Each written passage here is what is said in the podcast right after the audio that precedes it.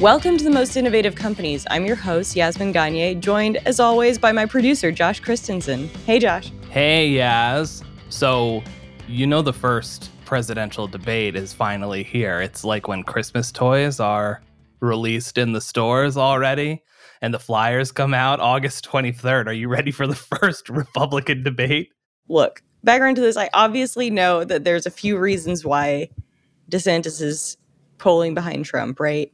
Maybe he focuses too much on social issues, what have you. I would also say if he had 10% more Riz, yeah, he'd probably be doing okay. that guy is the most awkward person in the world. But all of these people are terrible and like so many questions that people asked were like, what do you think about what small businesses are facing or, or, or our economic system is facing the biggest problem? And most of them are like trans people. And it's like, what the fuck are we talking about? It's ridiculous. But we'll get more into the economics of the, uh, you know, that are we're talking about in the current election. We have somebody who actually knows what they're talking about. Yeah. the other day, I um got some frozen yogurt and I dropped my spoon on the street and like tried to do the DeSantis like two finger eating situation. the, okay, so the thing I always think about with pudding fingers is which three fingers did he use? Was it these three? Two makes sense. Three. Two makes sense. Three is wild. Like the three fingers, or was it excluding the index finger? No. Or the very rare, like, you know, taking down the ring finger. highbrow election coverage here. this is what you came for. Um, before we go on with the show, do you have any housekeeping or updates? Just the same things we've been plugging for the last few weeks. Just, you know, come to Fast Company Innovation Festival, everybody. Tickets are on sale. We put the link in the show notes. The week of September 18th in New York City, Fast Company Innovation Festival has panels and fireside chats and workshops and these things called Taste of Innovation and all sorts of really cool stuff, as well as Yaz and I. We will be there. We will be hosting various things during the week. I have a little like podcast booth that'll be on the floor of Fast Company Innovation Festival where you can ask a question that could be featured on the podcast themselves and all sorts of different things. Yeah, come by, slide into our DMs. I'll be talking to Universal Pictures CEO Donna Langley and Jason Blum from Blumhouse. Yeah, a bunch of stuff. There's so much. We're all in the throes of planning this right now, and it's all really cool stuff. And I always like when Jason Blum is here. I'm a huge horror movie fan, so that'll be cool. But also, one more thing to plug most innovative company applications are open, and the link is in the show notes. If you've listened to this podcast, you know what that's all about. So check that out, send it to an innovative company, tell them to apply. Later on today's episode, Fast Company Executive Director of Editorial Programming, KC Ifeanyi, will be talking with Dr. Courtney Tracy about embracing her own mental health issues in her practice. Same, I guess. But first, what's going on in the economy and why is it doing so well when we all thought we were going to face a recession? Here to help me figure that out is author of The Wisdom of Crowds and Fast Company contributing writer James Surowiecki. Hey, James. How are you doing, Yaz? Fundamentally, why do so many Americans think the economy is struggling, even though it's not? And I say this because I am one of them. I think the main answer is that it's mostly basically a hangover from the high inflation we saw in 2021 and really in 2022. And I think there are two aspects of that. One is just it turns out that people really hate inflation. So, even more than in some ways, it seems like unemployment. So, you know, unemployment now is like 3.5%. The job market is very strong. You know, we now are, I don't know, more than two years into the recovery, and we're still creating a couple hundred, 250,000 jobs a month. Look at the offers for wages for like fast food workers. You can now get paid $15, $16 an hour to work in fast food or Lowe's or whatever. And yet people are still kind of bummed out, or at least were until very recently. And I think a lot of it is just, that the inflation of last year really bummed people out to a tremendous extent. And I think part of that was just we had gotten really used to almost no inflation. I mean, we had almost no inflation for basically more than a decade. And I think people really felt it. So I think that what that did was, first of all, people felt like their wages were not rising as fast as prices were, which was true for a while. Mm-hmm. Now been outpacing. Always true for journalists. Yeah, yeah. well, for journalists, it's still true, but for most Americans, it hasn't been true for like a year now. Wages have been outpacing prices. but I think people still have this memory of it. And that I think is a big part of what's going on. Two stats, one that'll apply to, I mean, virtually all of our listeners, and, and the other will, that will apply to, you know, certain business people. But mortgage rates are so high right now. Like I'm currently reporting a feature about real estate and like the buyers now are all cash, at least in New York. Yeah. And two, it's like capital used to be really cheap. Now it's not. Venture capital and raising money for companies is really tough right now. Tell me about how that fits in with people's wages increasing. Well, I think it's a response to the rise in in mortgage rates and in capital costs more generally. That's obviously a function of the Federal Reserve basically raising interest rates, right? Which was in turn a response to inflation, but also to higher wages, right? And so it's this complicated thing, right? So as wages for wage earners rise, and that to some degree has some impact on prices, although I don't think that was the main driver of inflation. But you're going to see interest rates rise. And I do think that has something to do with people's general sense of unease about the economy. Mm-hmm. Um, the mortgage rate thing is very interesting because obviously the thing about mortgages is okay, for 90% of us, if you have a mortgage, the fact that mortgage rates rise doesn't really have any, any impact on you, right? It doesn't affect how much you pay because your mortgage is locked in. That's the yeah. awesome thing about 30 year mortgages. but what it does do is it makes it very hard if you're a home buyer, if you're in the market to get a mortgage at a reasonable price. But probably the bigger impact is just that it makes people leery of selling because totally. if you're a current homeowner, you have a four, four and a half percent mortgage, maybe even lower than that and you're thinking about selling uh, because housing prices are still very high. The problem is, wait a minute, if I sell, I'm going to have to buy, and then I'm going to have to pay two and a half percent more, or whatever it is. Yeah. So I think the biggest issue in the in the housing market is not actually the mortgage rates; it's really just a lack of supply. People are just not putting homes on the market, um, and so you have it is a seller's market because there just is not that much supply relative to demand. I did wonder how soon supply and de- the term supply and demand would come up during this interview, and it was quick. To go back to talking about the economy more generally and what you were saying earlier, how is the economy doing so well and, and why is it doing so well? Can we go more into that? The economy has been growing at a reasonable clip, two, two and a half percent.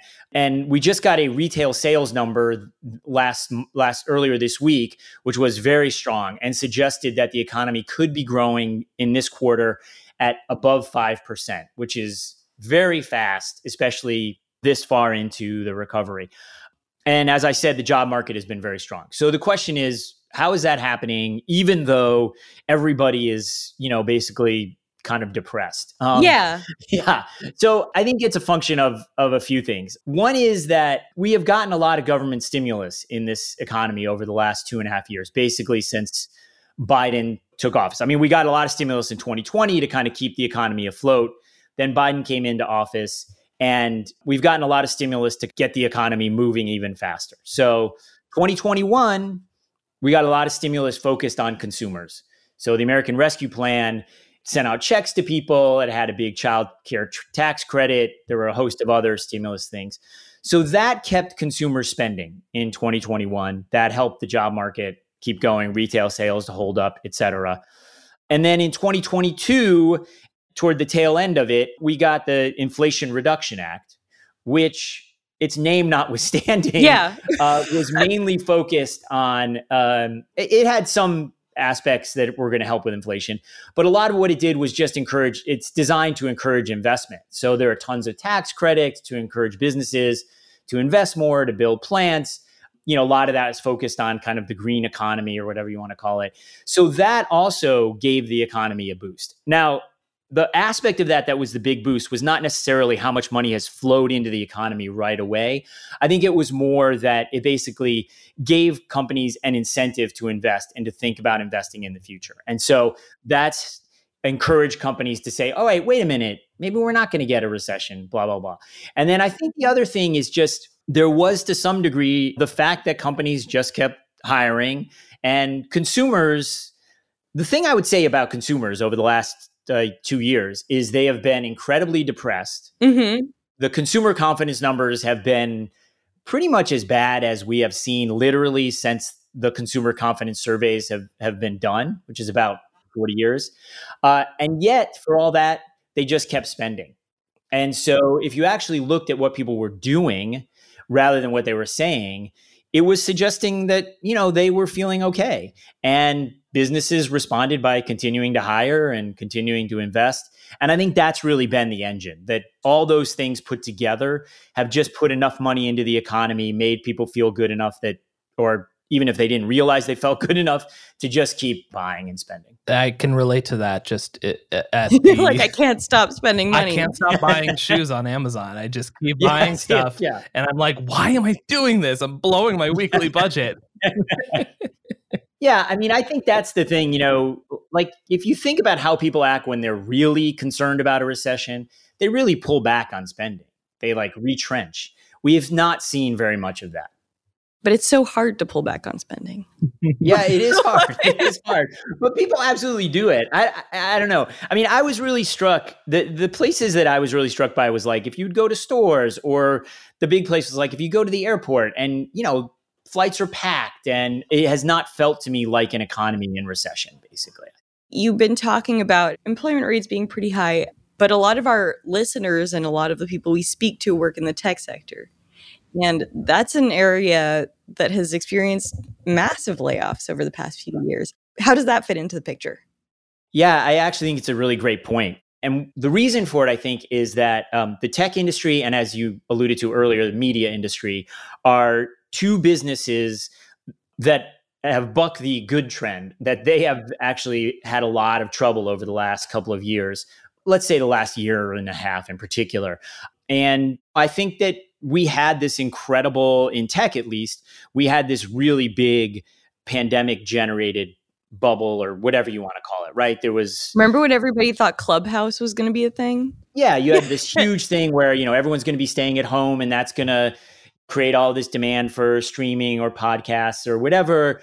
You had tech companies that were really taking advantage of that, Zoom being like perhaps the most obvious example. And then as that faded, and as a lot of the kind of euphoria around tech faded, in part as capital costs have risen. Capital was really cheap. It was really easy for new companies to get money and to hire. And as that started to dry up, seeing companies lay off. I wrote a piece for Fast Company a while ago about the the weird fact that you know you had all these tech companies laying people off and they were all like between 6 and 8% it was all like everyone was like, "That's exactly how many people we should lay off," and, and you're like, "Why?" And so it was kind of about why that. But yeah, I gotta go back and read that. I was literally just writing a feature about the RealReal where they laid off seven percent of their headcount. yeah, yeah, exactly. So you just look at it because there's something very odd about it. But I think one consequence of this is tech and media have a really big impact on just the public, right? I mean, they're really high profile and they're ubiquitous on Twitter and social media. And so I think the fact that these guys and, and women have felt kind of depressed and been like, ah, oh, things are really dismal, that really has had, I think, a cascading effect right. on Americans more generally. Um, so that even though most of the economy has been doing quite well, robust, the fact that these industries have been struggling, I think actually has kind of cast a shadow on the economy as a whole. It's also like, you know, this is a bias within like the media, but uh, on on some sectors of the media, but it's like it's less attractive to cover. Yeah, things are actually pretty good than it is yes. to be like Facebook lays off X number of employees. yeah. Google in shambles. Like that stuff, you know, if it bleeds, it reads. You know who's doing a great job? Like McDonald's is like Yeah. Yeah, no, no, exactly. I mean, I think that's exactly right. Yeah. I think that retail sales are holding up pretty well. Blah. It's just like, okay, it's whatever. It's, you know, it's basically dog bites man, and that's uh, that's less interesting, I think. And and you know, I think one interesting other aspect of this is I spend a lot of time, well, too much time on Twitter. But if you're, you know, X, especially, X, X. Um, yes. oh yeah, X, right. we are fully behind the Elon Musk rebrand. Clearly, we're a pro Elon podcast. anyway, like five or six or seven months ago, uh, you know, you saw a ton of people writing, "Oh, you know, the numbers, these numbers can't be right. The government numbers can't be right. This is totally inaccurate. Either whatever, we're really in a recession." And I think it was entirely a function of if you live in this little echo chamber, mm-hmm. and you know if you live in Silicon Valley or or maybe San Francisco, you get a very particular picture, and it just is not what's really happening in the rest of the economy. That makes a lot of sense. And you know, I, I would also say like it's hard to like was it July was the hottest month ever or something? It's like Yeah, there's yeah, this yeah. like weird dissonance where it's like everything feels terrible because of outside factors. because of outside the outside yeah no no the, i have always been interested in like the impact of the weather on people's general moods basically about the economy I mean, like it's hard to look at the the smog from Canada that hit us and be like, no, things are going great. Yeah, you can't look outside and see just like opaque orange outside your window and be like, you know what? Consumer spending's pretty good. like you can't capture reality anymore basically wow, what a metaphor. Yeah. Yeah. So I want to go back to what we were talking about before and talk a little bit about the soft landing that Biden wants to pull off. What are the key ingredients to pulling it off? And also, what does a soft landing mean? Yeah. So soft landing is the metaphor that is always used when the Federal Reserve is raising interest rates and is trying to do it without crashing the economy, right? So the idea is whatever. If the economy is an airplane, uh, you're trying to slow it down and bring it in so that inflation comes down, but you are able to like bring it in for a landing without essentially smashing it into the ground. Mhm. And that's the kind of ideal for the Fed. Now, the thing to remember is, you know, we really haven't had to deal with this for about, let's say, almost 30 years, is the last time the Fed was really raising interest rates in an attempt to kind of bring it into a quick soft landing. I mean, the Fed did that in, in the wake of the internet bubble too Mhm. but this is a little different. So the question is, how can you do it? And that's the goal. And I think right now things have been looking pretty good. I mean, the idea is that you, you know, growth is holding up. Uh, the job market it's slowing down, but not cratering. Inflation is has fallen from 7.5, 8% till now it's around three, which is pretty solid. And so that is the ideal, basically. And I think what has happened over the last, let's say, year and a half is the strength in the in the economy, partly because of the stimulus programs and these different government programs we talked about, has been balanced by the Fed's interest rates. And so right now it looks pretty good. I think the big question going forward is is the Fed going to continue to, to raise interest rates? So, you know, they kind of took a pause and I think the market was kind of expecting, okay, maybe we're done. Yeah, I remember. Yeah, but that big retail number I talked about, which suggested that the economy might still be growing at a you know very fast pace, that kind of spooked investors. So the concern is, you know, if the Fed keeps raising interest rates going forward, let's say in the fall, does that end up just basically quashing things? I think that's the big wild card. That's the big thing to be concerned about. I'm curious whether you have any theories. Why do you think Jerome Powell has become such like an a, a guy that is talked about on the internet? Like people make memes about this man. People call him J Pow. There was a profile in New York Magazine of him that was just like, yeah, this guy's really boring. Like he like rides a bike to work every day, and that's basically all we know. But still, he's like this like internet figure. You mean the Fed chair's not a rock star? That's surprising. Well, but I, I actually, I think it's really all goes back to Greenspan. I think Greenspan is when this all started. Mhm. So I think that Alan Greenspan was really the first Fed chair who was kind of a, I mean, who was seen as a rock star, right? He was never glamorous because he was so hyper nerdy, but he was this big figure, right? Mhm.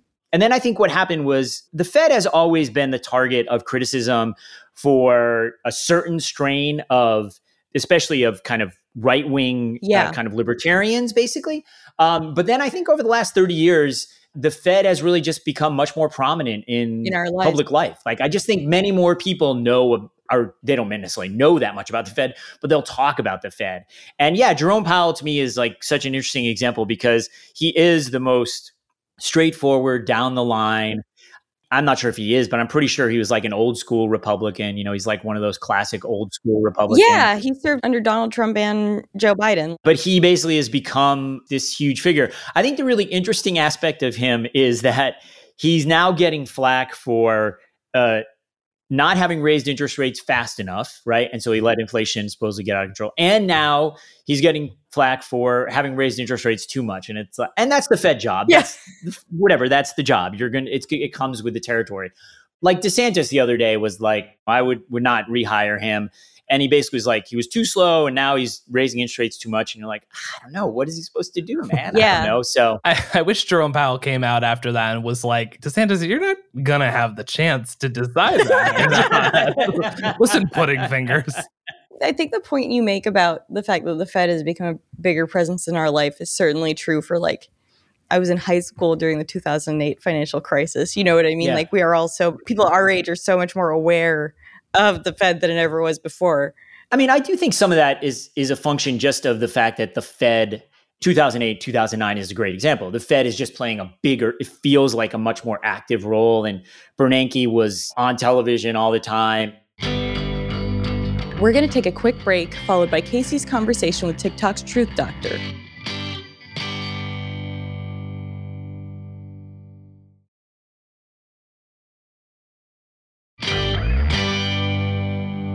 So, first of all, like what led you into your line of work outside of being a content creator, just actually being like a psychotherapist and a social worker? Like, what led you to what you do? being a human being and understanding the struggle of the human condition, being raised at the bottom of the societal system, being born with autism and ADHD, and trying to find my own place in the world.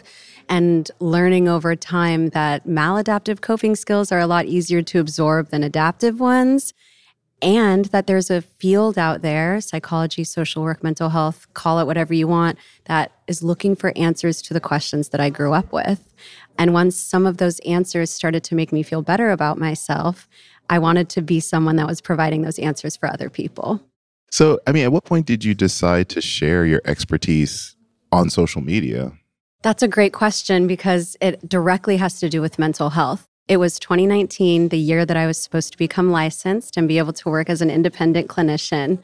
And I went through a really serious family tragedy that caused me to have a lot of traumatic responses while owning a treatment center, while being ready to get my license. And I started to hide away how I was feeling.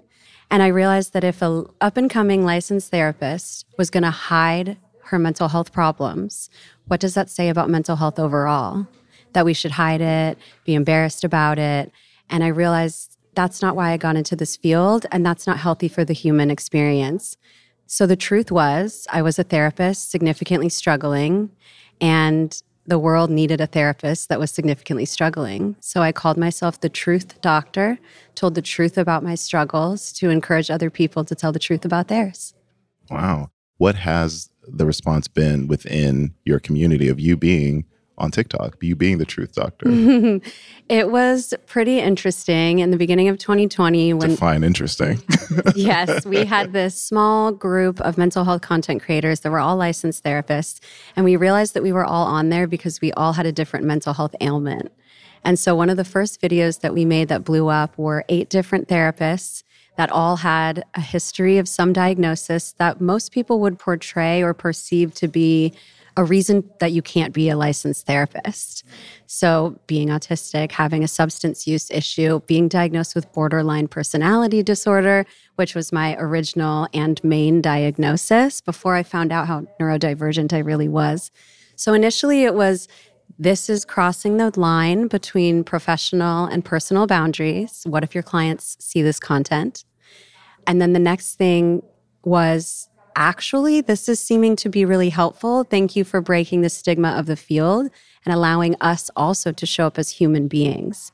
So that was what was interesting was seeing this shift of initial hesitation and caution to seeing how it can actually be very helpful to then it turning into compassion and encouragement. So much so that I developed a movement called the Human First movement. So before any position that you have or any role that you play in life, whether that's mom, teacher, police officer, or therapist, doctor, you can be a human first. and I made it into a tattoo sheet, and over a hundred licensed therapists across the country got this tattoo permanently on their bodies and changed the direction of how they worked professionally to show up more as a human being. And the feedback that I've gotten from that is I will never be the same clinician again in the best possible way. Wow. I mm. mean, God, make me feel like lame having this one tattoo that's just like the Mercury symbol. It's fine. It's fine. You have like a beautiful story for your tattoo. Thank you. And I'm just over here with this, but that's fine. but, you know, how do you balance the work that you do as a therapist, as a social worker, with being a content creator? Because those are two full time jobs. So, how do you find that balance? That's a great question because I didn't. And I ended up selling my business, my multi center treatment center in Santa Barbara that treated adults for co occurring disorders, substance use, and mental health, about a year and a half into my content creation journey. And it was the height of the pandemic. And I realized that I had done a good enough job creating my company that I could now pass it off to someone else. It's still running, they've expanded, and I was able to give my time and my attention to my community. And it grew over another million people after I sold it. Wow. So I went from being able to help 22 people at a time to 2.2 million was that much of a struggle for you to let go because that, that takes a lot of work to build up a practice and like start a business and have like you know a physical location like that's a lot to pour into something to sell it off. So like right. what did you struggle with that decision at all? Well i realized that i was more unhealed than i thought i was and that the creation of my company was built through trauma responses a lot more than it was through an entrepreneurial pressure. And uh, right now, I'm opening up a new mental health company after taking two years off, obviously building my online platforms, but finding out what I really wanted to do with my life. So, providing mental health advice to people while getting professional mental health advice on my own on the back end. So, I think stepping into this entrepreneurial journey again. Like right now, I'm actively opening up two different businesses in the mental health space. I feel more grounded, and I've actually learned a lot from my online audience about how to show up authentically. And I don't know if that has something to do with what I've taught them, but I know that they've certainly taught me something. And I think I'm going to be a better business owner than I even was before. So, how do you see being a content creator fitting into you opening up a new practice? Well, I've started making content on opening up that practice. And Smart. so that's something that's really helpful. Yeah. exactly. But, you know, the main part of my message with my community is that what you go through mentally or even what you go through physically doesn't have to hold you back from doing what it is that you want to do in life. And I give that message off easily with, you know, the four degrees and the almost dual license and all the things, you know, that typically in society people say you've done a really great job. But more so, I think what I want to be doing a great job at is now showing people what that looked like, like the journey of going from being someone that doesn't have a business to being someone that does and what that what the challenges can be and what the benefits can be because when I initially entered the the content space, I already had my business. I had already gone through school. And so they were able to be inspired, but only with the destination. And now I have the opportunity to get them to be inspired through the journey. And I'd love to talk about your audience for a second, like those 2.2 million people that you're reaching. So, what's the makeup of it? Like, who, who are you seeing that's showing up for your content? That's a good question because I look at it in two different ways. I look at it obviously by demographics and analytics. So it's mainly 18 to 34 females in the US. But more so, I look past the demographics and I try to analyze who these people really are in the comments. And they are people that struggle Human with mental first. health issues. yeah. yeah. They're people who are diagnosed with borderline, who think that they're neurodivergent, who have been through so much trauma that they don't think they can get licenses and open businesses. And so it's not just that they're young adult females in America, it's that they're young adult females in America that have a reason to believe that they can't and then they come to me to find reasons that they can. Do you ever wonder that raising these issues and the style of TikTok trends and entertainment somehow trivializes these really serious issues? It absolutely can. And it depends on the intention behind the creation of the content, the education and research that's gone on behind the content, and how it's supposed to make you feel. Not only the intention of why the person is themselves is doing it but also what are they trying to make the, the audience feel. It can obviously be trivialized. And you know i've gotten comments like you can't combine a topic like this into 60 seconds. But the reality is is if you think about the actual mental health advice that people are already getting in a non-professional setting, it's one to two sentences from a family or friend that says it's not a big deal, get over it, or it's advice that maybe helps them personally but doesn't necessarily help the person that they're speaking to. And so we are already getting bite-sized, potentially inappropriate mental health advice in our lives. And so I think it's better to have professionals coming out in the space where we know people are. Everyone is online, at least everyone here at VidCon right now. and so I think it's important that professionals in all different fields are in this space giving this information because someone's going to be giving it. And it's better, I think, to be people with a license and or people with lived experience versus people who are actually hopping on the mental health trend and just to trivialize it to get the engagement when again that should not be the intention so what would you say is the purpose of the content that you put out on TikTok on social media? Like is it just to get the conversation started? Because obviously you can't really diagnose someone right. or you know have any prolonged session with someone on social media. Like it's that's yes. not really it. So what would you say is the purpose of the content that you put out on social media I think there's two purposes to it. I think the first is education, just in general, for people to understand from a nuanced and educated perspective all of these things that are now in typical speak, like therapy talk, right? It's mm-hmm. like everyone is using the words. They're talking about narcissists and they're talking about gaslighting and they're talking about boundaries and self care. Sometimes incorrectly, but no, they're talking. That's what I mean. like a lot of the time it is misconstrued yeah. and that can significantly affect people's lives. Like people take this advice and then they go and make decisions, real life decisions. And so one is education and making sure that people are making the right choices with the right information. And secondly, I think it's just inspiration. I mean, entertainment, of course, every content creator is trying to entertain, but inspiration, not only that they can do what they want in their life professionally, but also that it's okay to just be not okay. Mm-hmm. Like, I'm a doctoral level licensed therapist, and I didn't want to get out of bed today. Like, I was super anxious today, and I had to pull back on my dissociative tendencies while I was live on a panel. And that I think just gives people an example, not only that they can overcome it, but that if they're experiencing it, they're not the only one. And it's not just that they're uneducated and don't know how to take care of themselves, because I'm educated and I know how to take care of myself, and sometimes I don't. And that's okay too. Dr. Tracy, thank you so much for this. Uh, this was wonderful. So please keep doing what you're doing because you're obviously helping people. So thank you for your time. Thank you so much. It was an honor. Okay, we're back with James, and it's time to wrap up the show with keeping tabs. As a reminder, this is where each of us shares a story, trend, or company that we're following right now. And James, since you're our guest, what are you keeping tabs on? So I'm just really interested in this guy, Javier Milei, who is the uh, he describes himself as basically like a libertarian anarchist, and he just won. Oh, the guy with the hair.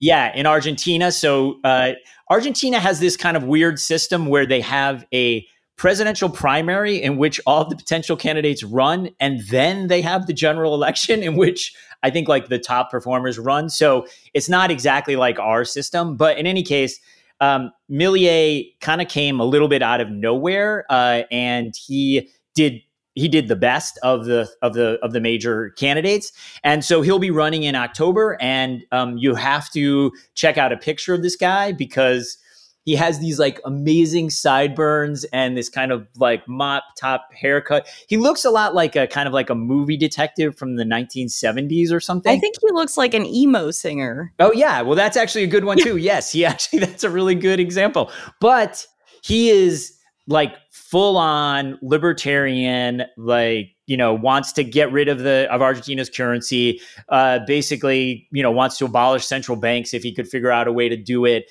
Is also like pro drug legalization. I mean, he's he is really an unusual character.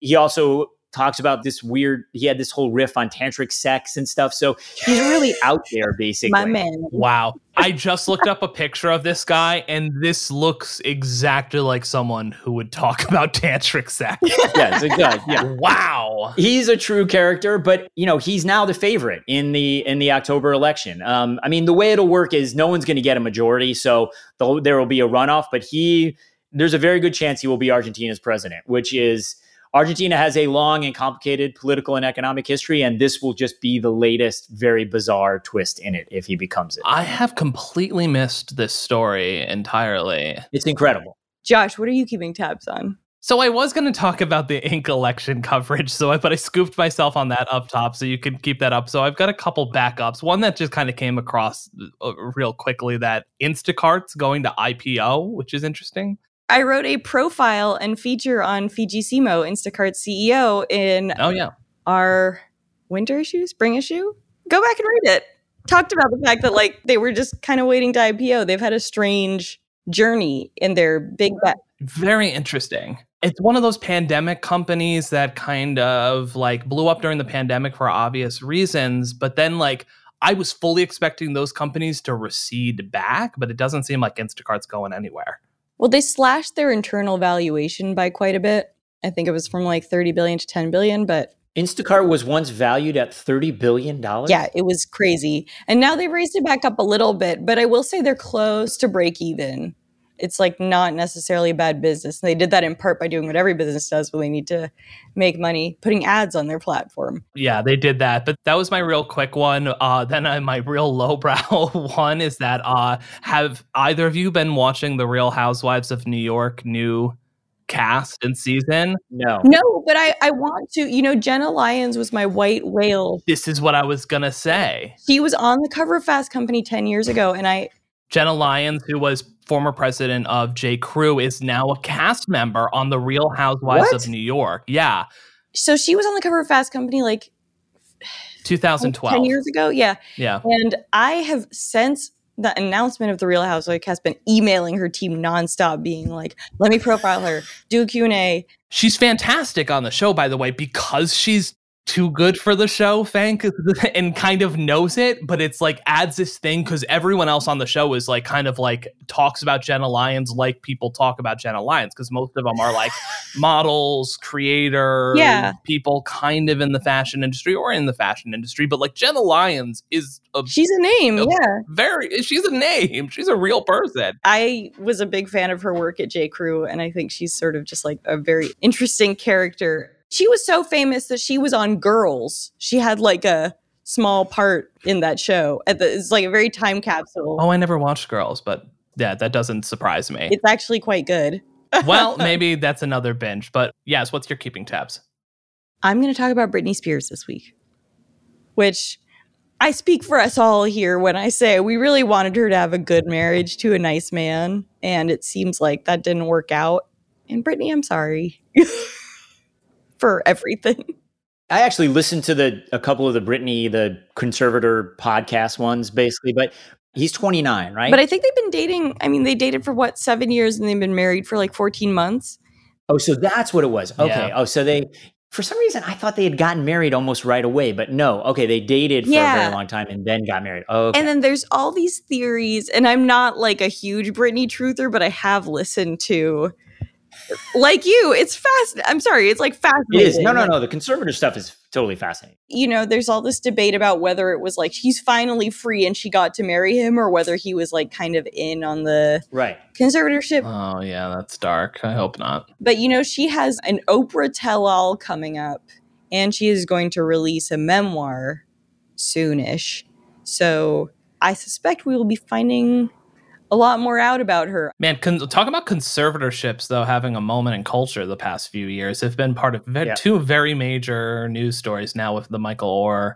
So I don't really understand what it means that he was. The whole thing is very confusing because he still is on. I mean, they said they're going to end the conservatorship, but it doesn't sound like it was a Britney situation in terms of like they weren't making financial decisions for him. Yeah. So I don't even understand. The whole thing is very odd. It's a really weird story. Yeah. Well, Michael Lewis, we're still waiting on you to weigh in on this whole thing. Yeah, main character of the week, Michael Lewis. Come on. All right. That's it for most innovative companies. James, thank you so much for joining us. Thanks for having me on. I appreciate it. Our show is produced by Avery Miles and Blake Odom, mix and sound designed by Nicholas Torres, and our executive producer is Josh Christensen. Remember again to subscribe, rate, and review, and we'll see you next week.